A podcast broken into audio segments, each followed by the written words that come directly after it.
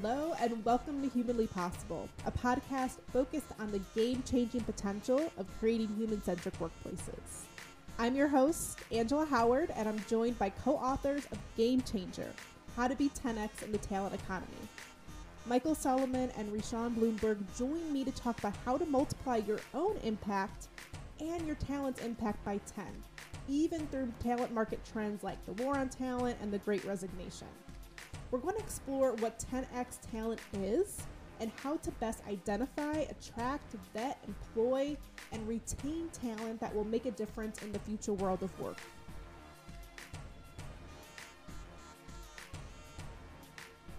All right, Rishon and Michael, thank you so much for joining Humanly Possible. I am thrilled to have you both.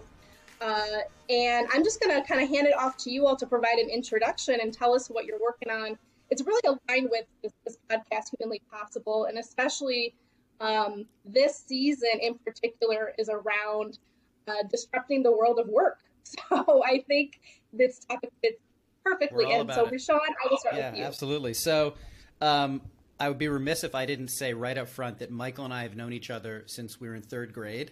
So most of what I'm going to say applies to him as well. So he'll fill in some of the blanks. But basically, you know, we grew up on the mean streets of New York City in the 70s and 80s, um, and we were really exposed to a lot of different sort of entrepreneurial forces, but also forces from within the entertainment world. We grew up with a lot of people whose parents were in the business, and so at a very early age, I think that we viewed, um, you know, sort of the world of entertainment at the very least.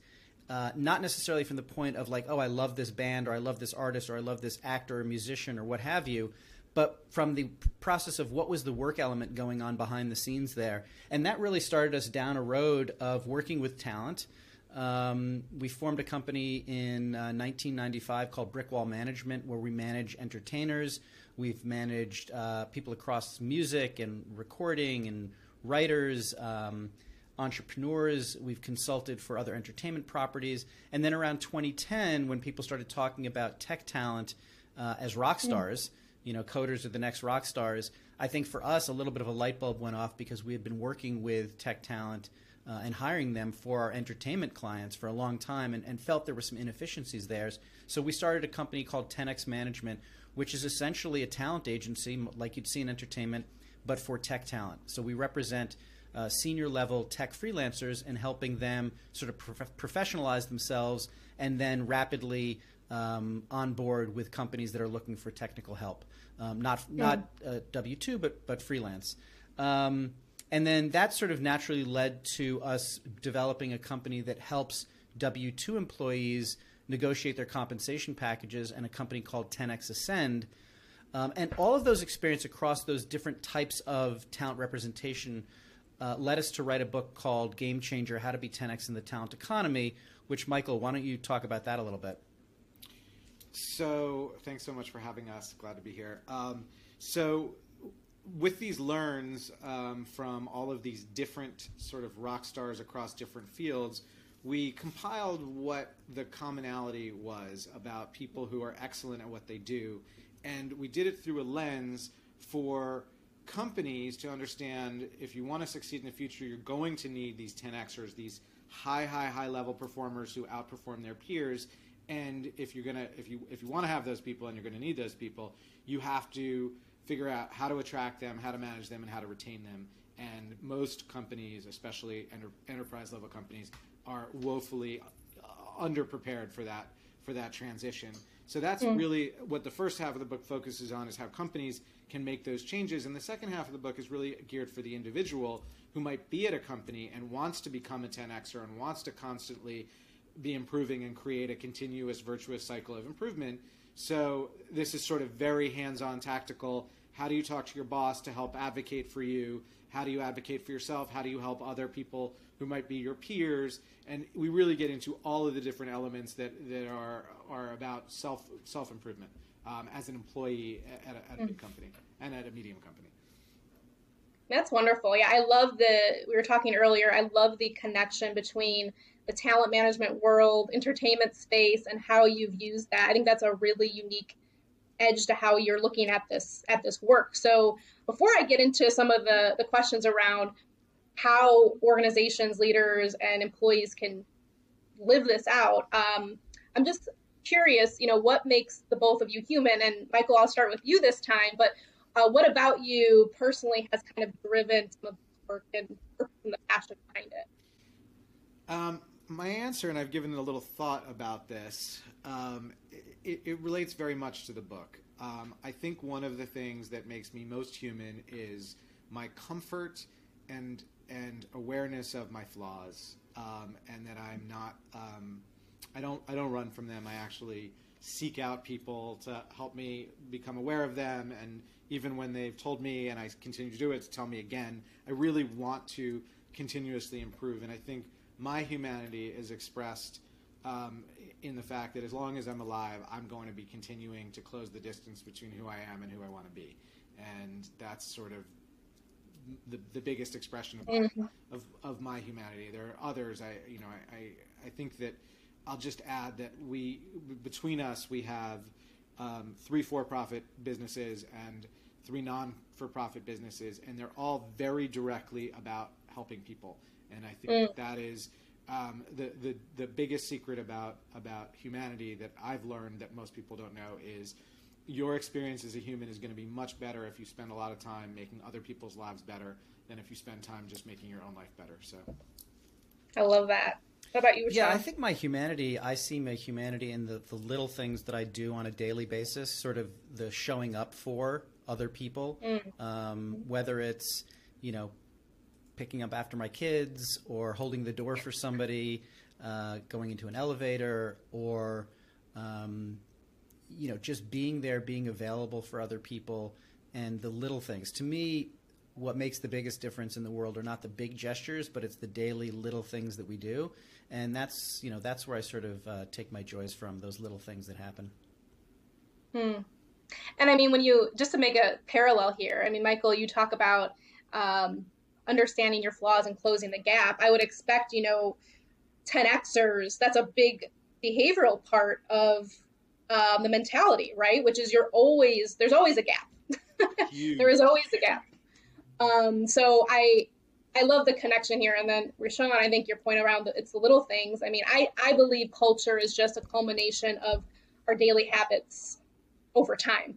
You know, and then how do you start to direct those habits and those behaviors little by little, and they compound to create more impact? Well, and I would just add to that also, how do you how do you keep those desires front of mind? Mm-hmm. So one of the things that we do in managing tech talent is we have to interview the talent we're going to represent.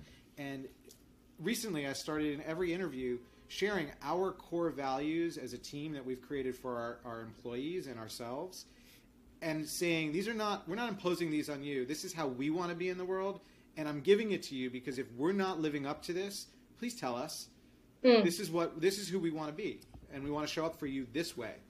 And um, I, I, mean, so far nobody's come back to give it to us. But if you if you if you make your core values and you put them in a drawer, what are the chances you're actually going to you know be, be right. getting closer to them well that, that's what i was going to say i feel like you know we do talk about this in the book and i'm sure angela you talk about this a ton but company culture is so vital for making a company more competitive um, and it's not about having values up on the wall it's about all those little things that you do day in and day out from the top down that demonstrates what the culture really is of a company.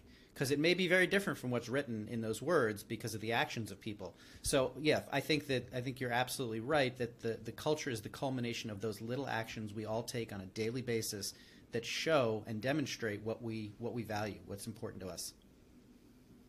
And culture is also your worst behavior, right? Like even if one person is going against those values, that is your culture because that one person is it's that even if it's a little micro behavior, it's spreading. Um, so yeah, I, I love what you and, said. And not to get ahead of ourselves, that's why companies need to factor culture into their hiring process in more like in increasing ways because it becomes more and more. You know, back in the day, if we go back to the you know mm. la- last century, culture was not so much of a thing. You came to work, you did what you were told, and there was you know very little nuance in terms of culture. Now Mhm. it's really important, and the the people who you want to have working for you care about culture, and they also care about their their their career and where this is taking them. And if they can't see that, they're not staying. And I think it's interesting because the one thing I was thinking about, you know, working in the entertainment industry with artists who like this is their passion. Like they they have this huge connection to this this uh, you know, their job, right? But it's it's also their passion.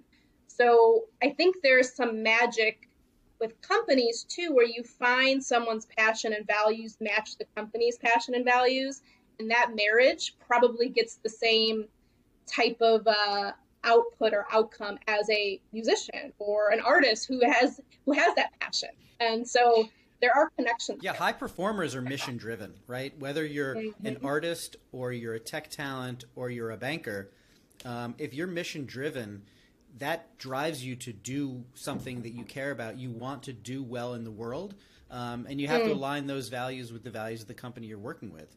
It's it's key, I think, in in the new world economy where companies are smaller and have to do more with less.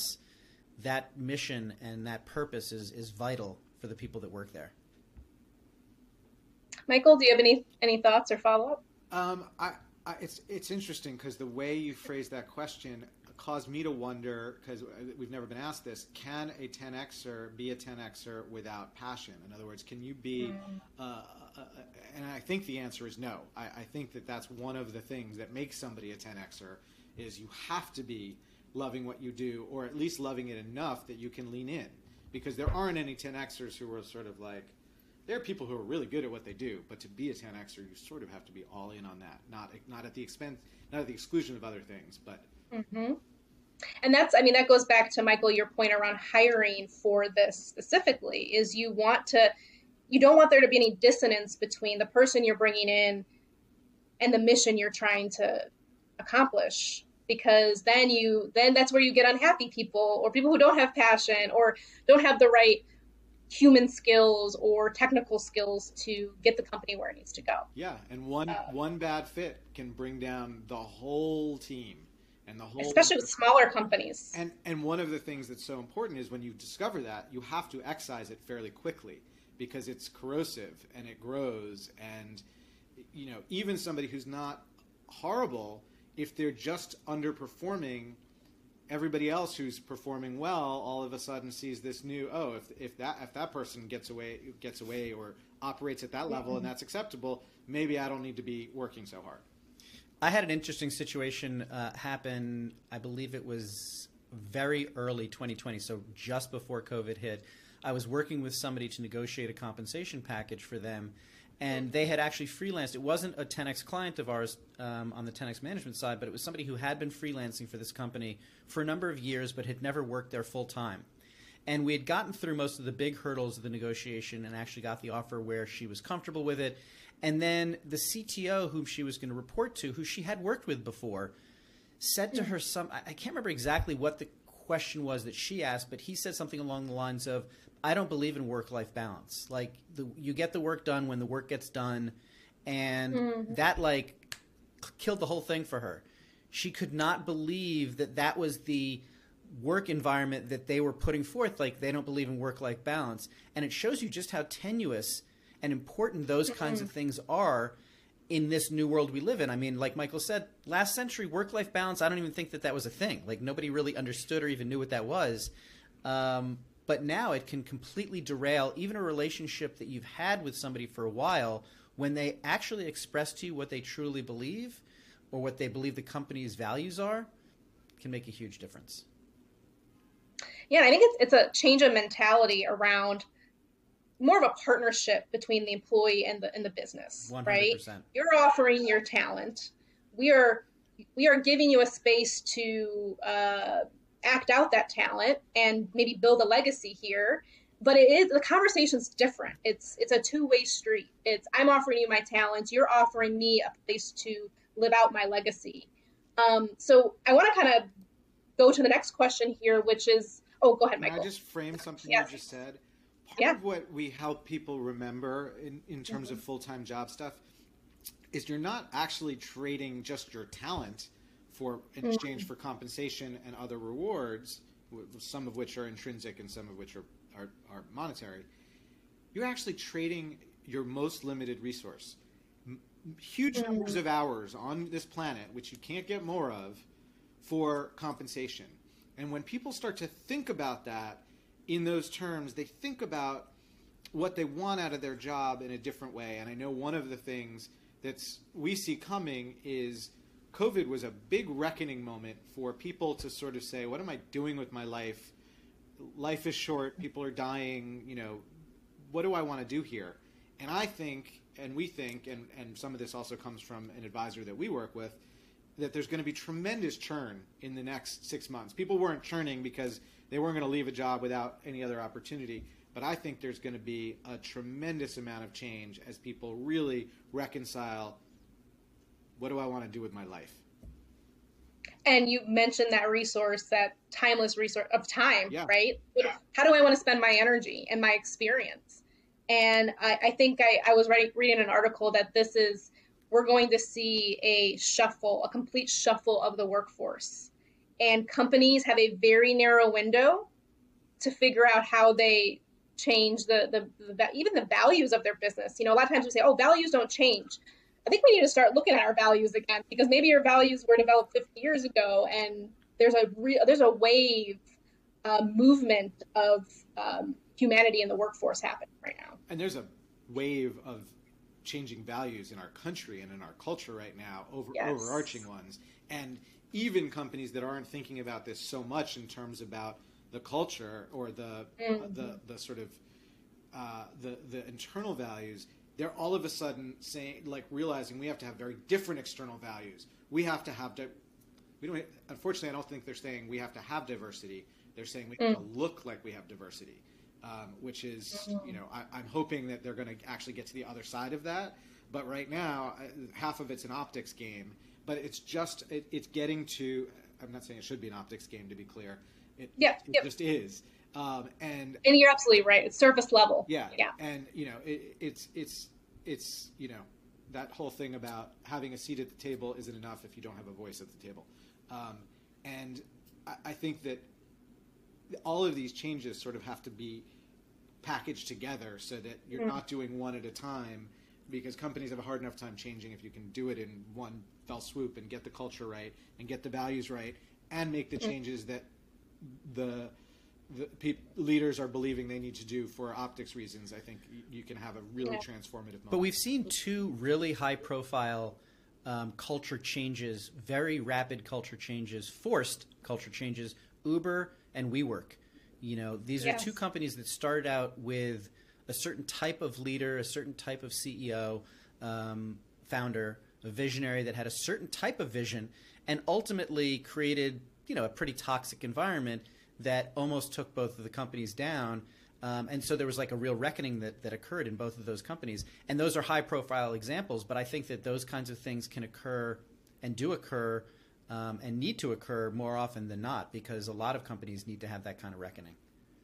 and there's a really interesting corollary to that, which is it would seem like Travis from Uber has not learned that lesson because there are all of these articles about his new startup, which is again wildly successful, being another toxic environment and back to the same bro culture of, of, of Uber, which is, uh, you know, as we talk about learning from mistakes and taking feedback, I was a little surprised to see. So you bring up a good point. So you've got you, you all work with startups a lot, which I think there's a lot with the speed and the rapid growth that impacts culture really early on. So what are the like if you could identify just a few secret sauce elements for startups, say if you're if you were to focus on nothing else, these are the few things you should focus focus on to get your the first foot forward in the right direction. Well, uh, let me let me just throw out the first one, Michael. Um, I think that every startup founder of any age should have some sort of a mentor. Whether they have a board of directors is a different story, but there should be somebody that they work with to work on who they are as leaders because I think that's especially in in new startups with rapid growth, you've got somebody who had, a, had an idea, who worked towards the creation of that idea, the MVP, and then all of a sudden it explodes onto the scene and it becomes this rapid growth. Um, and they don't really grow as leaders. Um, so I would say that that's probably the most important thing is to have somebody who's a mentor, somebody who you trust that can give you good feedback on how you as a leader are growing or not growing. And that's not to say that anybody should be without that, or that is to say that nobody should be without that. So that's not because a startup founder is a weak leader potentially. It's because every leader needs to have somebody that's providing oversight, that's helping them see their blind spots, that's giving them the fe- the hard feedback. And yeah. you know, we we talk about this a lot in the book. We have been doing this a long time. We manage other people's careers. We have an advisor um, in in uh, Jonathan Lowenhar from from Enjoy the Work who who helps us navigate our blind spots and our changes and the things that we don't know and brings other resources to the table. And he does nothing but advise startups. He took it upon himself to form a board of directors so that he would have the same oversight. And anybody yes. on that board of directors, I assure you, he he makes sure that they have somebody. So this isn't. A lot of times, I think people, founders especially, think that this is a, a sign of weakness to have, mm-hmm. you know, sort of to, to put yourself in this position and not be the top of the food chain. It's the opposite. The best people make sure that they're not the top of the food chain. Yeah, I think there's for everyone who's successful, there's usually a a gal behind the gal or a guy behind the guy who's you know helping to you know just be a gut check. You you always need someone to be your gut check, I think, and and also when it comes to leadership, you know I talk about leadership a lot because leadership is it's counter to how we are as humans. And I'll, I'll explain this a little bit more because our brains are built for survival we have selfish brains. So leaders have to be selfless.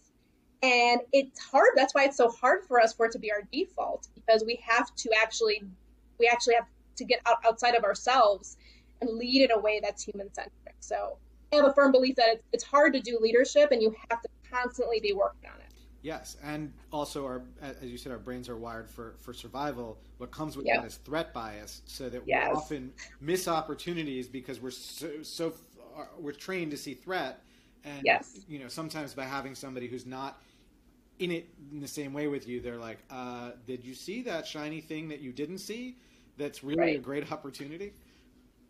Yes, absolutely. So a mentor for the founders. Um, you know, we talked a little bit about values and missions. I think that's maybe part of the secret sauce. Yeah. But what else? Well, you, you said right at the beginning, and I think this is part of the thesis statement for what you talk about is people. Um, I think it has to be a people first organization. I think every organization should be a people first organization. I was recently fed a survey on LinkedIn. It had it, the premise was what should companies of the future be focusing on? Should they focus on people? Should they focus on innovation? Should they focus on business needs first? Should they focus on, I can't remember what the other one was. And I basically, the answer that I gave was you can't focus on any of those other things unless you focus first on your people.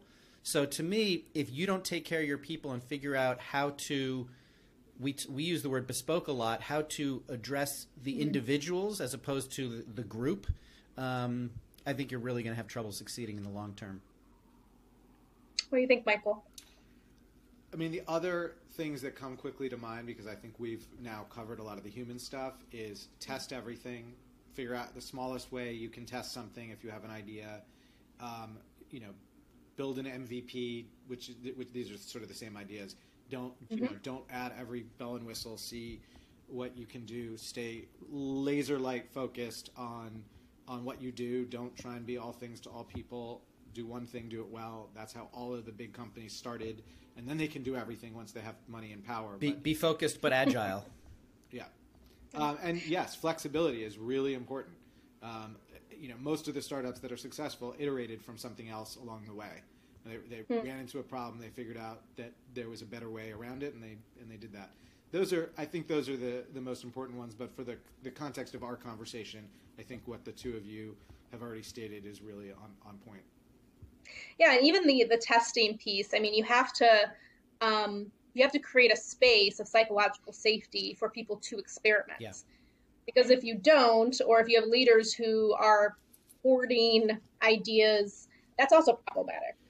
Well, and that's right. Yes, and that's one of you know one of the biggest problems with nonprofits is because they're using donor money. The the culture of nonprofit organizations traditionally is not to take risks and mm. and it's really hard to be competitive in the world if you can't try things and it, that it's okay to fail. So when we talk to nonprofits, we are often encouraging them to understand and educate their boards that this is how business is done, and nobody learned to walk without having sort of wobbled around for a while and, and figured yeah. out how their legs worked. It's you you fall down when you learn to walk, and you've got to be able to give people people space and freedom to try those things, and that's for the company and for the individuals that work at the company. Yeah, I think I mean human centered design is really focused around this idea of mistakes and failing failing you know a friend of mine alex draper he talks about falling off curbs not cliffs you know letting your mm-hmm. people mm-hmm. fall a little bit to get back up um, but not giving them lack of support so they fall off a cliff um, but also like play uh, i had an episode recently around the power of play and really when we talk about play it's it's being in a state of flow. And I know you you both talk about this concept of being in a state of flow. Um, so maybe we could, I'll, I'll, kind of gear our next question around the 10xer. Who who is that? Tell us a little bit, Michael, more about what that means. What are some of the attributes of a 10xer? Okay, let me start with the definition. So a 10xer is somebody who is arguably, and this does exist in reality, 10 times better than their peers. Um, that sounds crazy, We've seen it. We've had companies that came to us and replace a team of 33 people with three, and then it grew to five. But um, to rebuild a product, not even to like just maintain, like it, it was exactly the story. The thing that makes it someone a 10xer is that interest and openness and feedback, curiosity. They they're curious rather than getting some feedback and being like, no, that's not me. It's it's much more really. I didn't know I was doing that. Can you tell me a little bit more about that? I want to better understand what your experience was. I mean, mm. Just the different ways that, that, that they approach things. Uh, a true love of problem solving. Um, people who are 10xers because they're curious, they like hard problems. They like they really like um, to to have a challenge because most things are not challenging to them they're usually passionate not just about one thing but about many things but that's an observation more than a requirement um, mm-hmm. and they are passionate about the thing that they are 10x with Rish, what did I what did I forget? No, I don't think you forgot anything. I think that you know we talk about the two sides of it. It's high IQ and high EQ. Everybody knows what IQ is. EQ is that ability to be human, communicate with others. Because if you if you just have a high IQ but you can't really explain to anybody else what's going on or why you're doing what you're doing, the likelihood is you're not going to be as successful in whatever it is you're doing.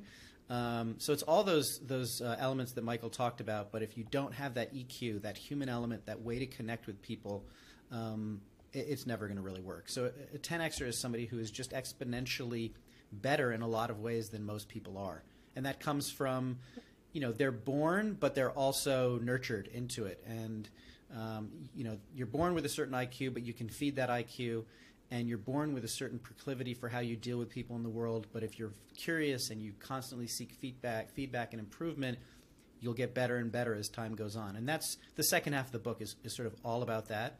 Um, mm. And there are 10xers, but most of us aren't 10xers, and most of us will never be 10xers. But we can still strive to be more 10x like and push ourselves down that spectrum. And what I, I mean, working with organizations, um, you know, I, I feel like the biggest, and you mentioned this in your book, I believe, which is, you know, attracting, retaining, developing, being a destination for those 8Xers who want to be 10X or, you know, trying to close that gap. How can organizations and leaders support a organization full of 10Xers? Wait, you want to? Michael, maybe you start. Okay, I'll, I'll start. So I think that the most important thing to understand, and we touched on this before, is that you can't manage all 10Xers the same. They, they have a lot of similar qualities, but a, a good manager, well, let's start with attracting. In order to mm-hmm. bring people in, you have to know where they are and where they want to go. And most HR departments will interview, and maybe they'll interview around culture and they'll interview around skills. But when, they're, when it comes time to making a job offer, typically they ask one question before they make an offer, which is what are your sal- what are your compensation requirements? Um, yeah. they, they might ask, "What are you making now?" which is not legal everywhere, but they, those are the, mm-hmm. those are really the only things they ask.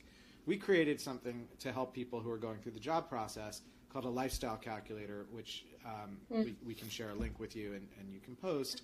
but it's got the 24 different elements that may be relevant for your job package, and you get 100 points to distribute them amongst all of the different categories. So, right off the bat, the person who's doing this for the first time, maybe ever, has really been very data focused on what's most important to me. Um, and some of those things are professional development or paid time off. It's uh, you know being able to do outside projects. There are all kinds of interesting things. They're not all relevant in every instance. We of course get an instant idea of what's important to this person. Other than the people who fill out 100% on salary, never seen two people fill this thing out the same way, and I don't think that we will. Um, everybody's their own snowflake, and that's often used in a negative way. I'm using that in a positive way, and companies need to start thinking about this because Yeah. I assure you that if you did, if if an, if an HR department did this before they make an offer, they will actually save themselves money over time because they will be able to make an offer that fits somebody's goals. And for for one person, it may be more important to them to have you know Fridays off mm-hmm. than a lot of money. And until you ask the question, and so I just don't understand why we're still doing this. We have personalized medicine, playlists are recommended to you on Spotify, songs and movies on Netflix and all, all the platforms. Everything is customized and personalized, except as we talked about, this is how you give up your actual life, your time on the planet, your hours. Not really personalized. A little, little personalized in the negotiation, but not really. And companies aren't approaching it that way. So that's where we're going to start. Once you get them in the door, it's the same thing. You know, Yeah. Beth over here and George over here are at different points in their life. George has mm-hmm. three kids at home. Beth doesn't and is mm-hmm. living a very different lifestyle. And for Beth, the ping pong table and the gym on the campus mean a lot because she's at that stage in life. George wants to go home to his kids. All he cares about is getting out of there. Let him work from home and he's much happier. Mm-hmm. And my point is if you don't think about that as a management technique and a management tool of who is this person, oh my God, they're having a hard time in their marriage. I have to be aware of that. They're moving, they've got a sick parent, or whatever it is. It's not to say that you let them off the hook on their job, but you can approach them from a humanistic standpoint and provide comfort and provide care. And I can tell you that we have, as, as employers, we have ridiculous um, uh, uh, what's the opposite of attrition? Um, Retention. tenure. Like Retention. retention. People stay with us far longer than any any scale would say they should, and I believe that it's wholeheartedly that it's because we actually care. Like we and they know we care, and they feel it and they see it, and we do it all the time. And it's not because we care with dollars and cents. We're not always in a position to be able to do that. It's because we care every day, even when the dollars and cents aren't the motivating factor. Sorry, that was long. Mm, no, that was beautiful. I, I love the, and it kind of goes back to this idea of, you know, we've built organizations not for humans. We've built them for widgets and machines and processes, and so we really have to kind of. I, I personally, I feel like we need to really relook at the traditional workplace so people can bring their human to work. Um, and not this like work human to work. You know, it's not like you're at home and then you put on a new face and like, oh, all right, I'm gonna be professional today, or I'm gonna, you know, act different so I can fit into this other world. It's it's the opposite. It's we're actually creating the workspaces to be authentic. And Well, today the workplace is your home. So it's Right. you know it's Right. it's like you're working inside your home, your kid's school, you know everything. the That's gym. true. You're like, I'm, I'm working in the gym. Yeah. We're, like it's it's everything. I'm working in the, in the restaurant. Um, I, I think that you know this is really exemplified. We we advise a coaching startup called A Plan Coaching, and the thing that distinguishes them from anybody else that we're aware of in the competitive space is they require that when a company engage them to coach the employees, that the employees get to set a minimum of a third of the goal. It doesn't have to be professional; it can be, but it's their choice. So, hmm. so, be, and the, the thinking there, which clearly you know and we know, is you can fix everybody's professional everything or improve them or whatever. And if their personal life is a disaster, their work life is not going to be peachy. It's not going to be rosy. And if and if companies can start thinking more along the, the that philosophy, they're going to see better results.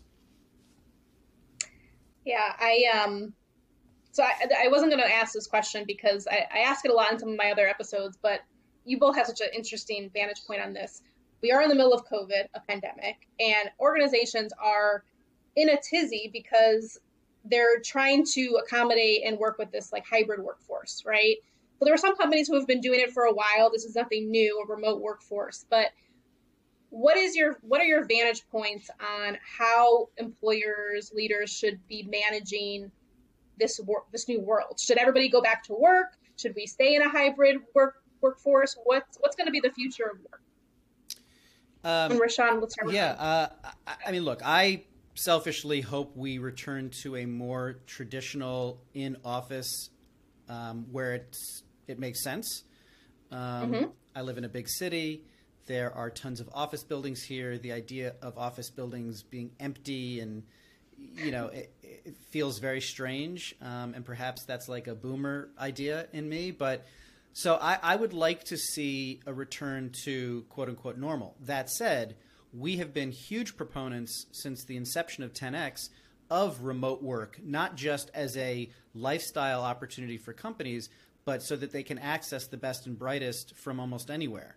So I do think a blended workforce is the future, whether that blended workforce is full time, freelance, domestic, international, on site, remote.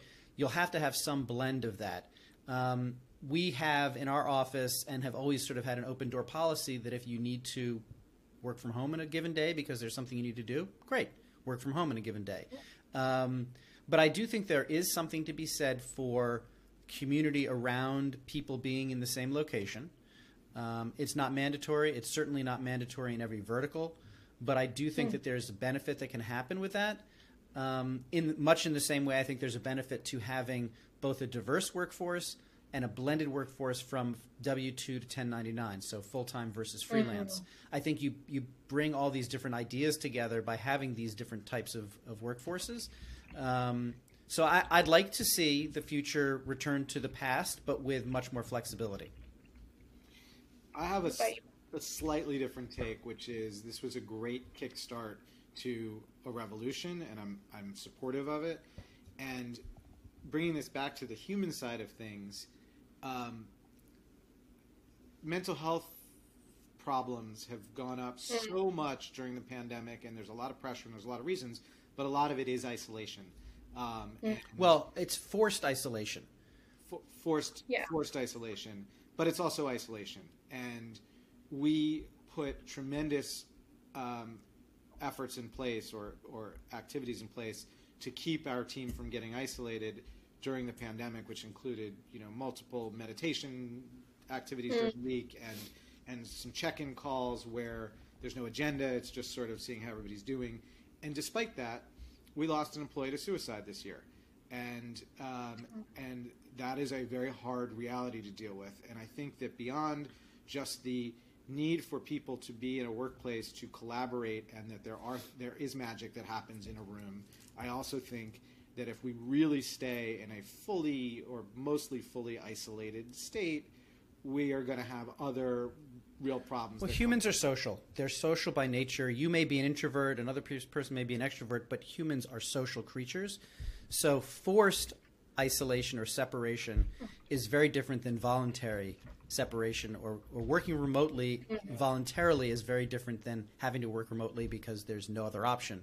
So mm-hmm. I think we're all agreed that the idea of isolation, forced isolation, and lockdowns is horrible, and we'd like mm. to see that never happen again.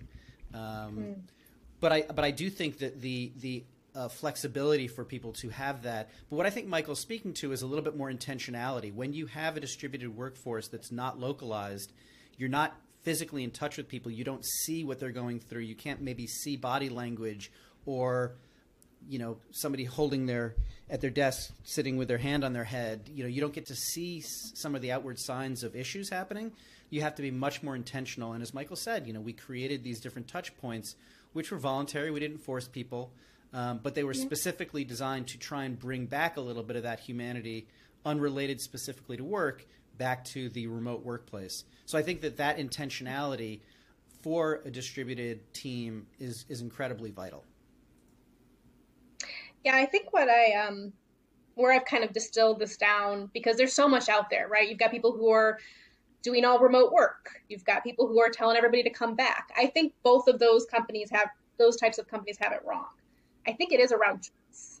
I think the the the feeling of having a choice, the actual, you know, not just the feeling, but the actual reality of having choice is the most human, the autonomy is the most human part of that equation. And I think it's the most comfortable for us um, to be able to say, you know what, I know what outcomes are needed, and I will get that work done how I need to, and I will build community and relationships the way I need to. Um, but no one snowflake, right, is the same. and my choice and freedom and flexibility might be different than yours. And so I think there is that element of choice and that leadership team member relationship, that communic- that open communication. Um, to your point, Rishon, that, that needs to happen. I think to realize what that choice would be in order to create the best experience for the team member.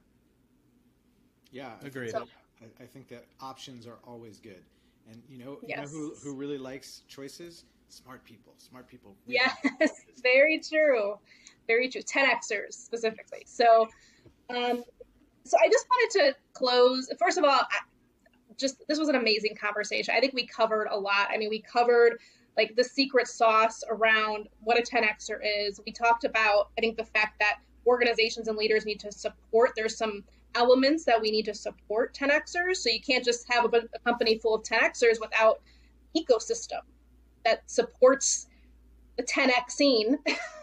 you know, you need to support the verb, the doing, the acting of those things, um, and the behaviors that you need to close the gap on anyone who's not a 10xer.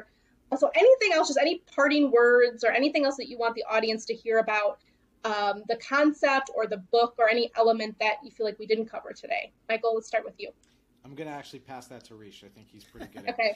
Um, I don't. I don't have something super overarching, but there's one thing I wanted to add to managing 10xers or an environment that's uh, suitable for 10xers, and that is a quote from Steve Jobs, or at least attributed to Steve Jobs, where he said, we don't hire the best and brightest so we can tell them what to do. We hired the best and brightest so they can tell us what to do. And I think that the the world of micromanagement that has been prevalent for mm-hmm. a long time, um, that's one thing that I think we have to really do away with. And there has to be the freedom for people who have exponential capability to unleash those capabilities on a company. So I think that's a lot of what a manager should be doing is figuring out what that individual needs to do to be freed up to do what they do best. And I'll take the question back now. Um, we have a book website called GameChangerTheBook.com, which um, is not just about promoting. I'm not. I'm not saying that because I want you to go buy the book, although I do. God, you're such a name saying, dropper, Michael. I'm, I'm saying that because there's a quiz on that website that allows you to evaluate how 10x you are and how 10x your company is, and I think people have a lot of fun playing with that. Um, Plus, our contact information is on the site our, too. If yes, you want to reach out to us, our LinkedIn, absolutely, uh, other other contact touch points. Yeah. Perfect. Yeah, we'll make sure all of those links are um, in the podcast link and in our marketing. And so, and I would just add, I was on the website earlier today. There's a ton of resource. Um, obviously, you should reach out to both Rishon and Michael um, and buy the book. But there's also a ton of resources on the website, like the quiz uh, as well. So uh, just I want to thank you both so much. Uh, this was a great conversation. I could talk all day about this stuff. um, but, but you two brought such an interesting perspective, I think, with your backgrounds, but also your um, your insight and your wisdom on how we really need to change the game of work and look at it from a human centric lens, uh, but also helping individuals understand how they can close the gap on becoming their most their best selves yeah. and increasing their potential. Thank you so, so much thank for you having both. us. No, it was, it was a great it was a, conversation. It was a pleasure, yeah. and we could also keep talking about it. So you'll let us know when to talk more. Yes, I was going to say we would love to have you on again. Um, but thank you both so much, Michael, Rishon. Appreciate your, your time and your wisdom. Today. Thank you. Thank you.